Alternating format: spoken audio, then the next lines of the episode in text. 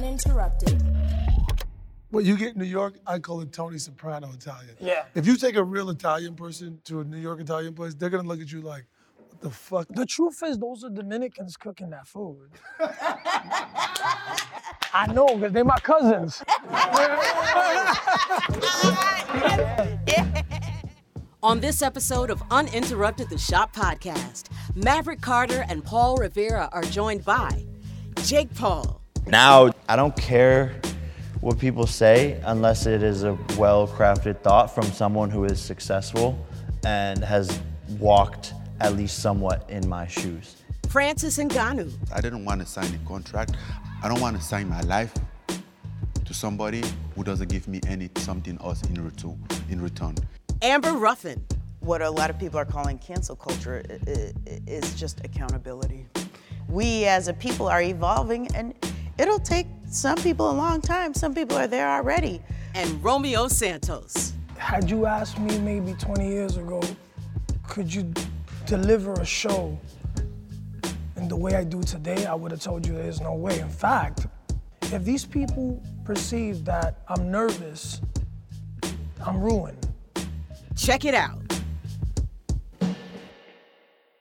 You play, you know, you play baseball. You don't play fighting. No. You don't play fighting. If you play football and you're the quarterback, if you make a mistake, it's an interception.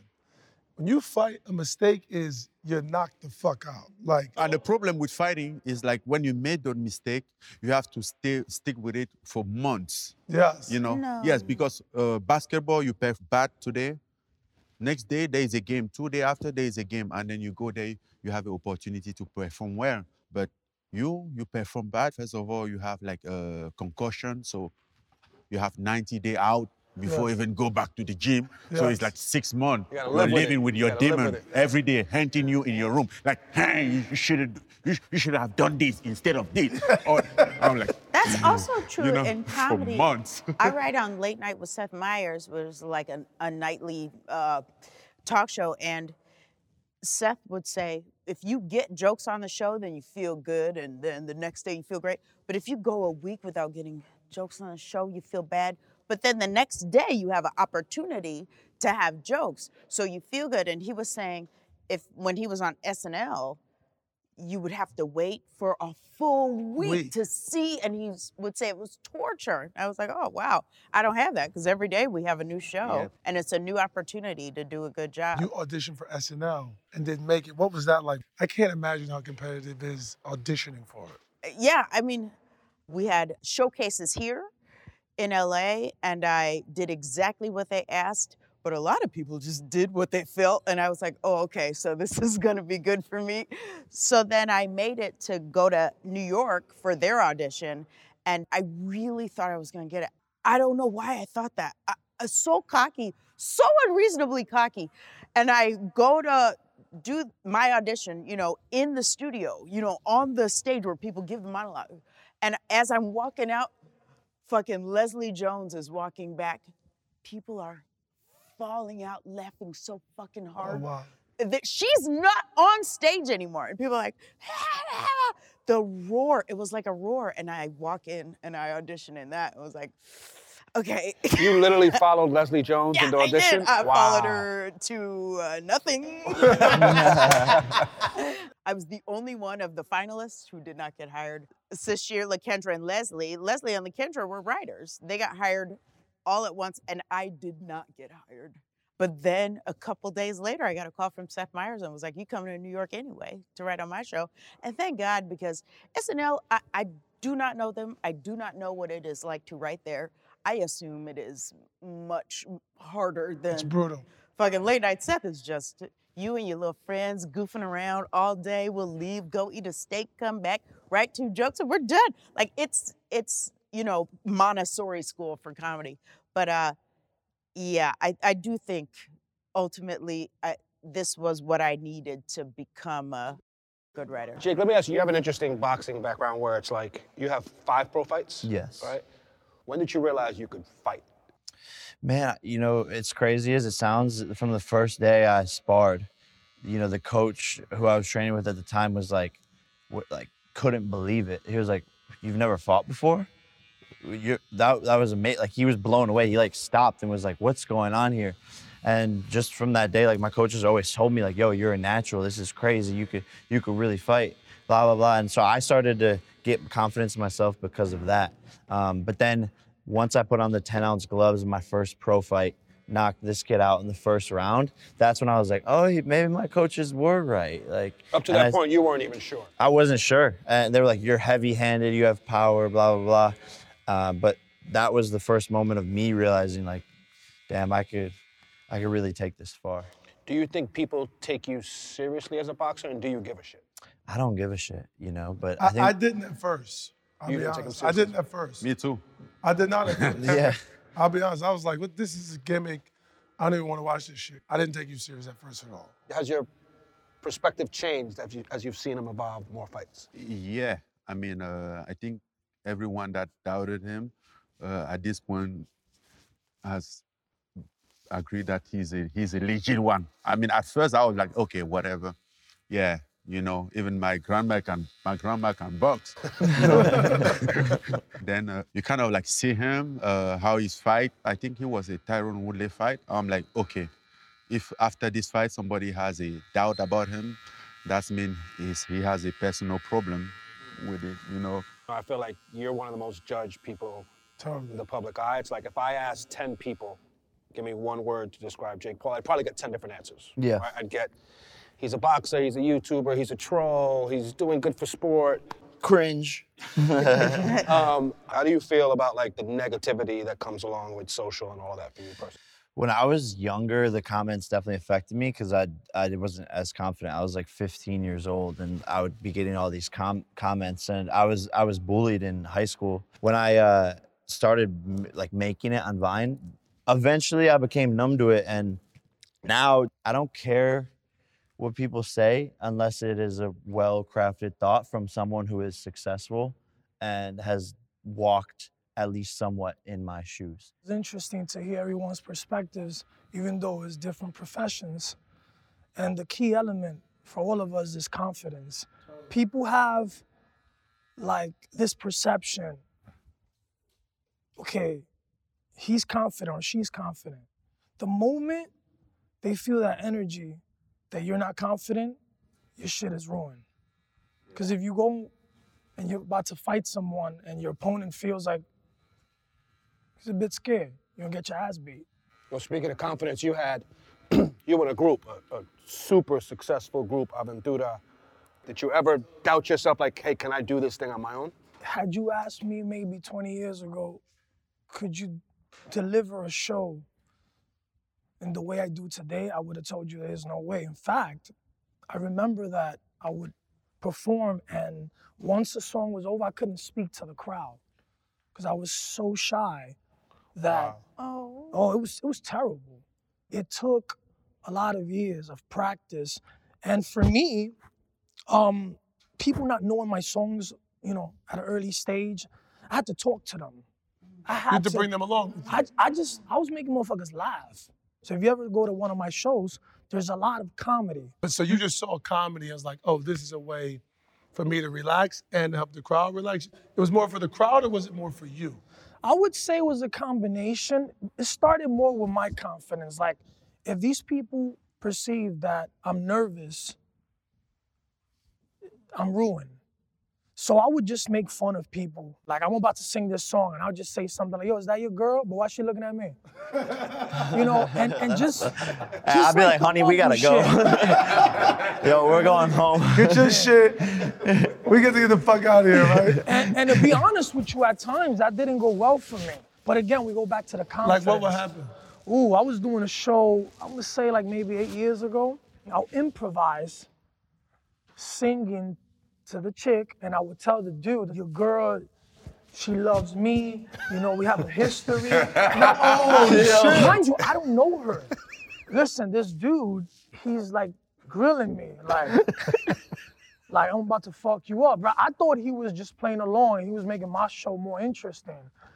I realized he wasn't acting when he threw his glass on stage. threw the shit at me. Yeah, I think everybody realized like, oh, he's serious. True story. Yeah, and and I was like, oh.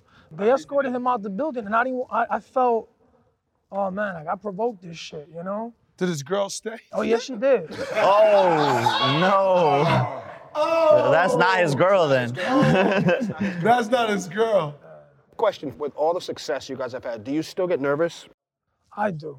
I feel like once 300 people have booed you, it's hard to feel nervous. I used to work at a theater called Boom Chicago in Amsterdam, and we would have a lot of like stag do's and bachelorette parties, and people would come just fucked up, and then from you'd be like, "Hey, welcome to Boom Sky. You'd be like, "Ah, eat shit. You'd be like, "God damn!" And you would know you're gonna have a bad show, and you know you got to fight them a little bit, you and just get 'em go kicked through it. out. That must be But then they've destroyed it. Or I mean, it is hard, but it's also great because once you do that, you can do anything. To be honest with you, like every time I walk on stage, I feel I don't know if the right term is nervousness. It's just like this. Stress. Anxiety. anxious. I'm the like- I'm butterfly, like- anxious. Yeah, and I think that I describe that as still respecting the craft, still respecting the you know the crowd. Champ, you still get nervous on the walkout? Of course. I mean, um, we, we don't play, we don't perform, we we fight, you know, and you're going to fight somebody. Um, you don't know what will happen in that octagon, you know, and uh, also the the responsibility that you have, the reason why you're fighting for. There is a thousand of things that can happen in there, and you don't know. You just gonna Sure. find. You just have to find out in Get the in- next 25, 15 or 25 minutes. Have you ever Dude. gotten in the ring and realized the guy across from me is scared? Yeah. Oh. Now I can I can I can see that. Before the fight, everybody is like talk Calm, and sure. this, you know. But when they lock that cage, like you look at your opening in your in your opening eyes like this, and at that moment I'm like, you see somebody or like, damn, what did I do? Like, oh, I'm I bro, can't it's believe over, it's people time. get in there and they're like, "I'm confident." That's insane. You're If like, they what? like that cage, I'm People like, get in the excuse me, you and they go, excuse me, "I'm Mr. fine." Logano. excuse me, Sir. excuse me, can somebody open that door? I'm gonna, if I looked across and saw him, I'd be like, Yeah, no shot. no. Jake, No you're, you're five fights in. You still, I assume you still get nervous on the walkout. I'm more so just excited because honestly, I put in all the work and done all the preparation, right? And we spar all the time in training camp, you know, hundreds of rounds, and I'm not getting paid for that. So this is the night I get to go out there and get paid and like do my thing and actually we can get out of there early. We don't have to go the whole entire fight. We can have an early night, put them to sleep, and get out of there. You bring up pay. It would have been very easy for you to make your money, get paid, worry about you. You know, I think since your first, second fight, you've taken on someone from your world, Dana White, talked about UFC, the gap in pay. Why has that been such an important cause for you to take up? Yeah, for, for me, it's about changing combat sports in general. You know, that's what I've uh, always been passionate about doing since I came in and helping women's boxing and my foundation, Boxing Bullies, which helps kids get involved in the sport early. But then the fighter pay side of it, I've just seen how people and fighters are getting taken advantage of. You know, this is the most dangerous sport in the world, and the UFC, you know, makes billions of dollars a year, and they're only paying their fighters 15% of that um, you know, Ari Emanuel, the CEO of Endeavor, you know, his salary last year was more than the entire UFC roster. So these fighters are risking their lives for $10,000. There's no long term health care. So for me, I just saw it as a problem. And I am one of the people who can use my platform to speak up about it because a lot of fighters in the UFC are scared to, to say something because Dana can just shelf them. Um, so I'm one of the very few people who doesn't need Dana necessarily, and uh, yeah, I started talking about it, and it just got a ton of momentum. And I was like, yeah, like okay, I'm going to continue to talk about this, and now more and more people are speaking up. So it sort of started this revolution. And Francis is one of the people. Yay!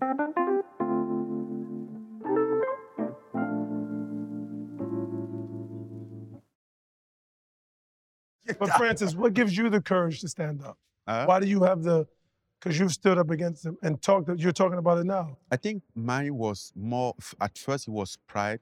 I was frustrated of how they were treating me, you know, bec- first because I didn't want to sign a contract and that I felt like they were using that powers, that power against me. This contract is a fucked up. I don't have it. I don't want to sign my life to somebody who doesn't give me any something else in return. In return, he doesn't have any responsibility. He can decide whenever he wants and cut you, and he he can. he- He's not even obligated to give you fight. So what is the reason of signing this type of contract? But this is You the know? difference. Francis, Francis is one of the most exciting fighters in the world. He has he has the strongest punch in the world, I believe, and he's the heavyweight champion of the world in, in MMA. In boxing, the heavyweight champion of the world makes 32 million A fight. fight. You he, he this is public information. Six- He's making 600, 700k to fight. So that's where the discrepancy is. That's a big and if discrepancy. no one can It's- see that, it's that like- is fucked up. I'm not Yeah. a genius, but that's, That's a big fucked discrepancy. up. But it's very it's very simple. In boxing, they have to negotiate. It's open. There is two sides. It's open. Here, it's not one company. Here is a company. There is one company who owns both fighter, you and your It's a conflict of interest. I don't even know. know if that's legal. So it's just you guys. Okay, That- you guys that- are fighting. the You're thing. fighting Is that, that- guy. You're is fighting that guy. legal? It's the same. I- is you that know? legal? So no more power. But the problem is like the company is so big and they are getting bigger and fighters are getting smaller that everybody is scared. Everybody, nobody want to face or to fight the company or to say no. That's not good. And champ, But if all the fighters came together, they cannot come they cannot come together it's very complicated because financially if somebody have to rely on you to pay his bill because you're controlling his wallet how much he get and you can do whatever you want of course he cannot stand up against you the fighters can band together though, and that that no they it- cannot But event, but we we I say we we can because eventually my ultimate goal is to create a fighters union. It needs to be done, and it's it seems impossible, and maybe it will be, but that's how. And people say, Jake, like, how are you going to create a fighters union? Like, the- you know, they they'll just shelf all the fighters in the fighters union. No, everyone comes together, and we're not fighting. We're not fighting. so so That's so, how they do it so here. how- there's how- there's how- writers guilds, so how there's you gonna feed directors them? guilds. How are you gonna feed those people? Because a lot of them after eight months, after uh, eight mo- weeks of training camp, after four months of not fighting, they are broke, bro. what he's saying is to create a union, what you actually have to be okay with is I'm taking a stand for not me, but for the future fighters. Let's do this now for the future of, Yeah. of fighting, which I do agree You with. make that. more in the long run. Well, you, Not even my make point more, is, you may not next- even do it, but the fighters coming behind Yeah. you will. do it. Exactly. The next generation. You have to be okay with that. Exactly. I- I'm not the biggest fan of America. This is one of the things we do great is a union. We will um, negotiate on some fools. Every I love how she said every that. union has gone through this. Every single union. I think you are a million percent correct. It is one thousand percent possible. And yeah, like people will be poor for a minute, and that's part of it. It's part of it. It's you know the. Here's the thing. like, Time out. All right. I'm. I'll call upon the 10 biggest boxers, 10 highest paid boxers, and 10 highest paid people from the UFC. Yo, why can't you donate $200,000 to the union to help pay these fighters for these six months? Are you that selfish? Floyd Mayweather, Canelo, who makes 50 million for a fight. Canelo, why you can't donate $200,000 to this union? I'll donate 500,000. I'll donate a million. pay them while they're I'll donate. I'll donate a million. So we can pay You're the fighter. million. I'll do, I'm, right in for a million. I, I'm in for. I, I- I could raise more than that, but I'm saying that the money that we put into the union can p- help pay the the fighters who aren't getting paid as much in the interim, Well, and that's how it could be well, funded. It's very interesting though because obviously people have a lot of different perceptions of you, fights, partying. You've had obviously controversies and things, but it's interesting to hear you say that. Like as a human, you are growing. What are you? Just 25, right? I'm 25, but Yeah. no, like like you said, it's like my my. people shouldn't be hitting you. You're a child. Nah. well, I, yeah, I grew up on camera, so anything I did wrong, like, and by the way, I was doing stuff wrong, and uh, you know, As fi- every teenager. fight- Yeah, and, and fighting has helped me mature to become a different person. But it, it is like you said, like you know, I, I messed up and did did stupid shit that I'm not that I'm not proud of. I'm 40. I'm still Everybody. I'm saying yesterday, dang. I feel like when I was young, those jokes, man, fuck. Thank God nobody was taping that shit. It was horrible garbage. Horrible garbage. But I feel like, e- especially in comedy, you say some rancid, rancid shit because it gets laughs. Anytime you say, you know, like when you were a kid and you went poo poo. And Yeah. everyone would be like, ah, this is the best before. this is hilarious. And the, it's that same element. And when you get older, then it's the same type of garbage that um, gets you cred for being, uh, you know, edgy, and you don't realize that that's garbage until you're a little bit older. Amber, living in like the world we're living, obviously, censorship, cancel culture, all those things, is anything going too far in comedy? I feel like what a lot of people are calling cancel culture is just accountability. You know, and I, I don't think we can just be shitting on everybody all the time anymore. It used to be anything goes, and now it doesn't. And that's great, because guess what? It used to be cool to not hire me because how I look. Of course. You know, so I can't be I can't be mad at that. I, I think that we as a people are evolving and it'll take some people a long time. Some people are there already. Uh, but it is that journey that we're all in right now. And yeah, it feels bad and weird. Who cares? Getting better feels bad. Also, like people go, "Oh, I can't be racist. I can't be the one who did the bad thing." But it if society as a whole is I'm so sorry that I've come to this. Um, I'm We're here. Go If, if society as a whole is built on white supremacy, which it is, then we cannot act like we are all above it. Oh, we're in it. We're in it. We it's it's in the very fabric of our lives. It's how we live. It's on the fucking money. It's everywhere. And I think that's more of the thing. It's not like you were a bad dude and you did this bad and you are bad and it's tarnished on you forever. It, that's not it. It's like, yeah, I'm a product of society. What do you fucking want? So yeah, thank you for giving me the opportunity to get there. Take me with Let me ask you, when you go on every night, there's never been many women in late night. Do you feel that pressure of like, especially as a black woman going on every night? I'm a 40 year old black lady from Omaha, Nebraska. I don't feel a need to like represent everybody. I, I can't. If black people, if black women were a monolith, I absolutely could and I'd love to do it. But we're not, so I can't. to go back on the cancel culture thing is like if people want to have cancel culture and cancel somebody, cool. You know, you did something wrong, maybe apologize for it, whatever. You offended a bunch of people. But then you that same society should give that th- that same person the opportunity to grow and change. That was wrong. Don't do that again. And you know, give them the opportunity to realize what they did was wrong. But that's the problem with cancel culture is it just it needs to be so definite society likes to place things in boxes jake paul is this you know maverick carter is this cancel him this no like But that's it's not that's also not how it is jumping on the bandwagon with social media, where a lot of people are just voicing an opinion without having the full facts because they want to be down. Exactly. You know, it's like I release an album, and you see some dudes like dissecting my music immediately. The shit just came out. like it took me two years to record this album, and you're immediately like, that shit whack. I don't expect everyone to love what I do, but I think there's a difference between constructive criticism and straight up just bullying and hating. So I think that that has a lot to do with it too. That people just they want that that clout.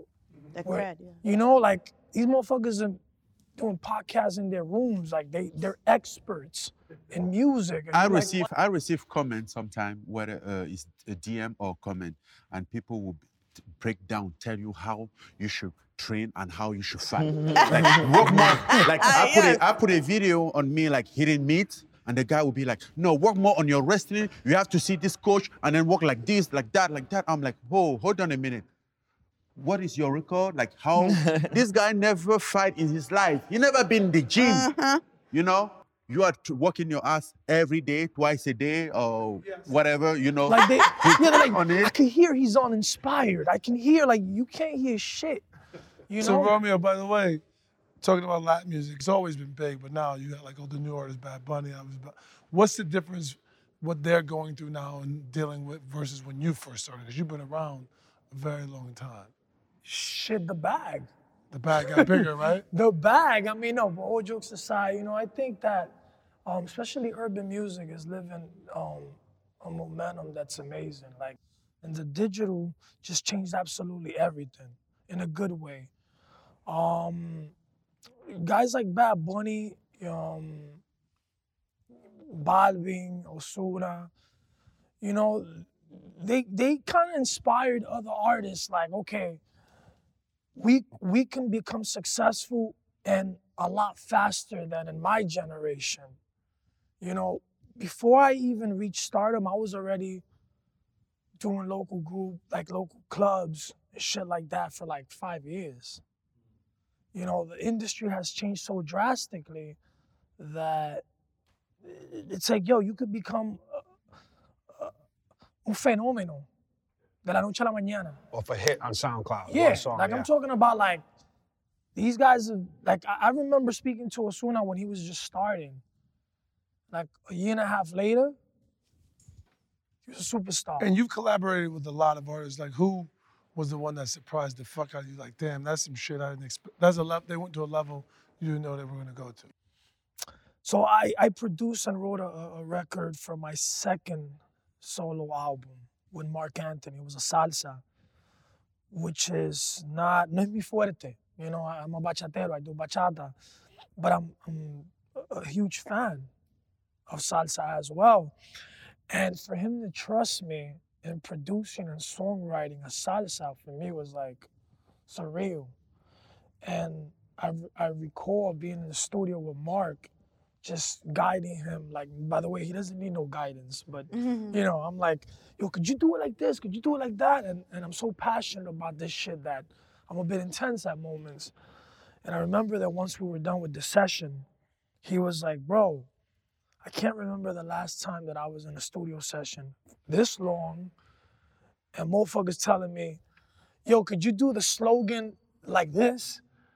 And that was, for me, a surreal moment just because I grew up on Marc. Like, I just grew up like, wow, this guy to me was like unreachable. And to be able to write, produce a song with him, like, that that's just crazy to me. That was a very special moment. Jake, have you had some boxers reached out to you that you're like, damn, I can't believe that boxer reached out to me with some advice or some Yeah, look, I mean, there's been a ton of support, which is crazy, and and I think the biggest one, who- who is one of my idols, is Mike Tyson. He's taken me under his wing in, in some sorts. You know, we've we we've partied together. He's given me advice. Like he, he's such a such a dope Party dope with guy. Mike. Evander Holyfield, you know, Devin Haney, Ryan Garcia, David Benavidez. They've taken you in as a as like you're one of us. Yeah, I, I'll be DMing Benavidez like, yo, like, what, what would you recommend for this sort of workout? Da da da, and he'll like give me advice, and I, I implement it. So Does that does that give you self validation knowing that these guys that are real fucking guys and giants are welcoming you into the fraternity? no, yeah, it means a lot, and it's dope, you know. And they and they've all been so awesome to me, and I, I appreciate that. Um, it, it means a lot, and you know they're, they're not haters, you know, because there's a lot of people in, at first in the boxing world who were like, oh, I don't know, and there's still people who are like, oh, I don't know, I don't know about this, but the fact that they are showing love, you know, that that is all the all the motivation and proof that I need. I think you always be like that, and we always have those people. That's what make the community. That was what make your fan base. You can't pick like, okay, I just want a good guy. There's always bad guy haters Yeah. be in between. You have to deal with them. You have to learn how to deal with them or ignore them and move on. And doesn't matter how good you are, you might become the best person on earth, but you will always have criticism. You're gonna have like hundred people uh, liking you. You're gonna find someone like, oh, he's this, he's that, always, and you can that can change. I cannot believe how true that is. Like, if a thousand people are like, this the shit, those 10 motherfuckers Oh are yeah. like, sometimes one is like, enough. what is that? When you see those kind of comment, look at the reply. You know, you will find your your real fan reply and go after Do him. you ever reply to them? From my No. fake account. no, yeah. don't delete that account now. I, I go You in. I go in. like. I go in. No, listen, and I have to be honest. That shit feels good. Fuck you, bitch. He sucks. You suck. Oh, I don't I don't reply, but some of most of the time my friend reply to those. You know, and then I will look at it. And you like it. It makes you feel good. be- My fan defends me. Can I just you know? say, mad props to your optimism, man. Cheers. Now, every time we say something That's what I was about to negative say. or something, I was about to say that. You know what I was mad about to say? props. Seven billion people on the planet, he can kick everybody's ass, right? I have no idea after sitting with him how the fuck he gets in a rage to go fight somebody. That's a question I had. When you're fighting someone, eh, I'm so sorry that this might sound very silly. Do you feel angry? You mad at them? Or, No. or is it like a, It's is a it joke. like, It's a uh, job. It's a job. You can't be angry, you'll get tired. You have to be calm. do they ever make you angry though? You don't have to be angry. Like me, it's really hard to get me angry. I just know the We, reason why. we know. yeah, we, so no, we- I just picked have to. I just have to remind myself why I'm fighting. When you come from a small village, uh, from a country like Cameroon, nobody expects you to become a world champion. From where I came from, we we we weren't even allowed to have a dream. That's why, like, anytime when I have a chance, I just go back home because that's the moment that I kind of like realize, uh, kind of collect myself, realize like where I'm from. You know. That's dope. And, I, and you know, like you just, I reminisce for a second. Like I sold out two Yankee stadiums, and you know sometimes it takes a while for you to digest. You know, like those moments that they mean a lot to people, but also you know you should enjoy every moment, every successful moment. Exactly. And my uncle said something to me. He was like, Are you ready?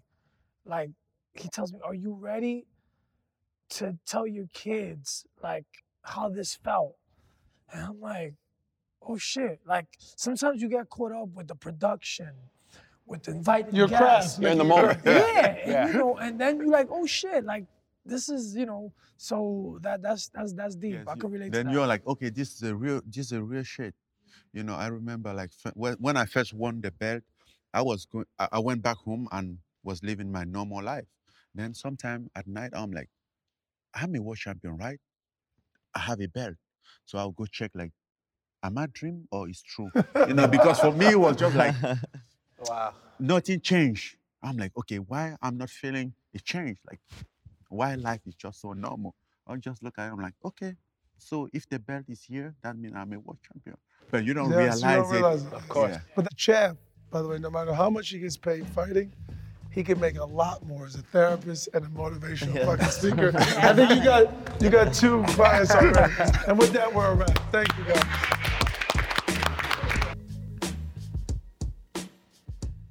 Romeo Santos was like 20% of my playlist.